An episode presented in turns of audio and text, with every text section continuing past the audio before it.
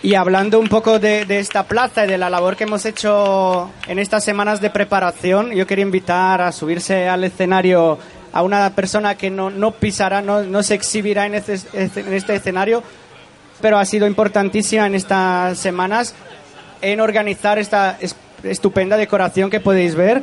Por favor, un aplauso para Cecilia González del colectivo Madstock que en esta última semana ha pasado el tiempo allí junto con, con las personas de la plaza, las más grandes y las más pequeñas, construyendo estas maravillas. Bienvenida, Cecilia, ¿cómo estás? Muchas gracias, Masi. Todo bien. Pues mmm, yo decía que formas parte de un colectivo de arquitectura, se llama Madstock. ¿Nos, ¿Nos explicas qué es esto de un colectivo de arquitectura?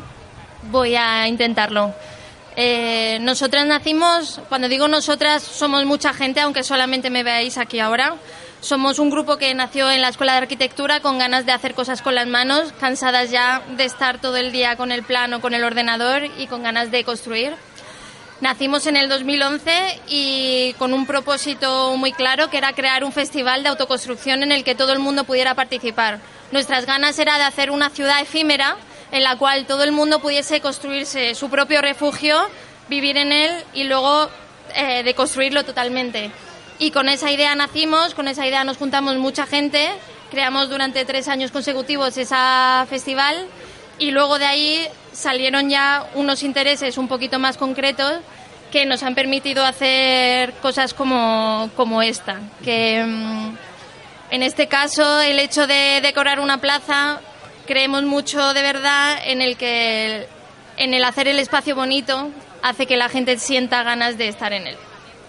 Muy bien. ¿Y, y qué tal ha sido la experiencia? ¿Qué tal, qué, qué tal ha respondido la Plaza Rutilio hacéis a la hora de ponerse guapa?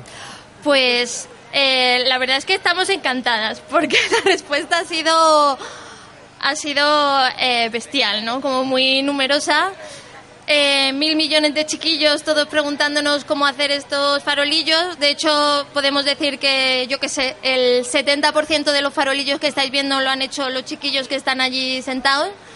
Y nosotras solamente, pues esto, les dábamos un poquito de instrucciones y estaban todos deseando hacer, deseando hacer.